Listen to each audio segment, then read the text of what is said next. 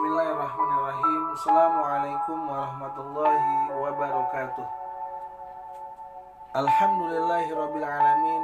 Alhamdulillahilladzi arsala rasulahu bil huda wa dinil haq. Liyusirahu ala dini wa kafa billahi syahida Asyhadu an la ilaha illallah wahdahu la syarikalah wa asyhadu anna Muhammadan abduhu wa rasuluhu la nabiyya ba'dah Rabbi israh li sadri wa yassir li amri wahlul 'uqdatam min lisani yafqahu qawli. Amma ba'du.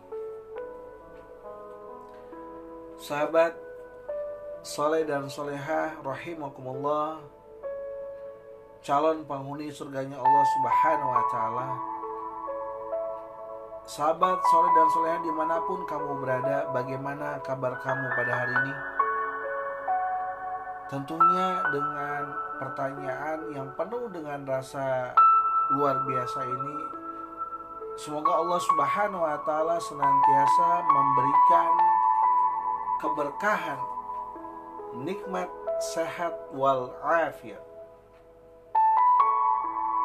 Semoga senantiasa Allah Subhanahu wa Ta'ala memberikan kita rezeki yang melimpah ruah, barokah, halal dan toib dan bisa memberikan manfaat bagi orang banyak. Fa insya Allah, amin ya Allah. Sahabat soleh dan soleha rahimakumullah pada hari ini dalam channel podcast bersama Ustadz Bondan Al-Sidik di dalam tausiah penggugah jiwa ada juga di dalamnya ya bisa kita temukan dalam channel YouTube bersama Ustadz Bondan Al Sidik ya. Tausiah penggugah jiwa juga ataupun Instagram TV secara live bersama Ustadz Bondan Al Sidik tausiah penggugah jiwa. Semoga Allah Subhanahu wa taala memberikan keberkahan selalu untuk kita semua untuk senantiasa menjaga nilai dakwah, nilai yang diwariskan oleh Rasulullah Shallallahu alaihi wasallam, Rasul yang terakhir yang memberikan banyak gambaran pembelajaran terhadap perjuangan dan pengorbanan terhadap ad-dinul Islam.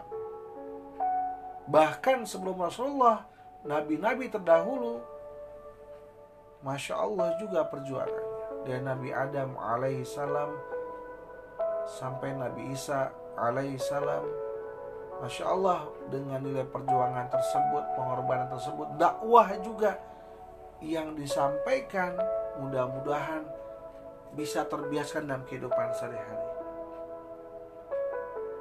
Sahabat soleh dan soleha rahimakumullah Judul pada hari ini adalah tentang sunnah yang terlupakan Menurut Syekh Ibnu Utsaimin rahimahullah mengatakan Rasul Shallallahu alaihi wasallam dahulu bila melihat suatu perkara dunia yang membuatnya takjub, beliau mengatakan labbaik innal aisha aisyul akhirah. Aku penuhi panggilanmu ya Allah. Sungguh kehidupan yang hakiki adalah kehidupan akhirat. Dalam hadis riwayat Bukhari dan Muslim. Sahabat soleh dan soleh rahimakumullah Kalau kita ambil ibrohnya Bila seseorang melihat suatu perkara dunia Yang membuatnya takjub Mungkin saja dia meliriknya Sehingga dia berpaling dari Allah subhanahu wa ta'ala Masya Allah Kenapa seperti itu? Karena manusia tentunya pasti diuji dengan harta kekayaan yang luar biasa. Harta yang melimpah ruah. Dan juga tahta atau jabatan. Dan yang ketiga adalah dengan wanita. Atau permaisuri. Yang tentunya itu bisa saja membuat seseorang atau manusia tersebut lalai. Atau berpaling di Allah Subhanahu wa Ta'ala maka hal tersebut harus kita hindari, harus kita tarik agar nilai hidayah tidak terlepas dalam diri kita. Sahabat soleh dan soleha rahimakumullah. Oleh karena itu Rasulullah menguatkan dalam kata labbaik sebagai jawaban panggilan Allah Azza wa Jalla. Kemudian Rasulullah memantapkan hatinya dengan mengatakan, sungguh kehidupan yang hakiki adalah kehidupan akhirat. Masya Allah. Karena kehidupan yang membuatmu takjub ini adalah kehidupan yang pasti sirna. Sedang kehidupan yang sebenarnya adalah kehidupan akhirat.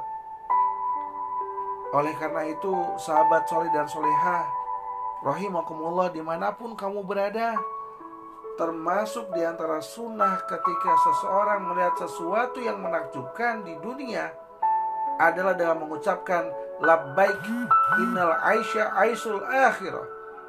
Imam Syafi'i rahimahullah mengatakan Rasulullah Shallallahu alaihi wasallam mengucapkan yakni ucapan innal aisya aisul akhirah di momen yang paling membahagiakan dan di momen yang paling menyusahkan dalam Nihayatul Matlab karya Al-Juwaini. Masya Allah. Sahabat soal dan soal rahimakumullah, tentunya ketika kita melihat tentunya dengan berbagai macam Allah memberikan ujian kepada kita, ada juga ujian berupa kesenangan, ada juga ujian berupa kesusahan, ada juga ujian berupa kesedihan, maka sesungguhnya itu adalah sebuah nilai yang tidak akan terlepas dalam diri kita. Kita berharap ketika hidayah itu tertancap terus di dalam hati kita, di dalam diri kita. Semoga Allah yang terus menjaga kita. Semoga kita menjadi insan yang bertakwa, insan yang soleh dan soleha, insan yang selalu senantiasa lisannya basah mengingat Allah Subhanahu wa taala. Mudah-mudahan bisa diambil ibrohnya. Barakallahu fikum. Subhanakallah bihamdika. Asyhadu an la ilaha illa anta astaghfiruka wa atubu ilaik. Bersama Ustadz Bondan Al Sidik, kita ketemu lagi di acara channel podcast judul yang lebih luar biasa. Wassalamualaikum warahmatullahi wabarakatuh.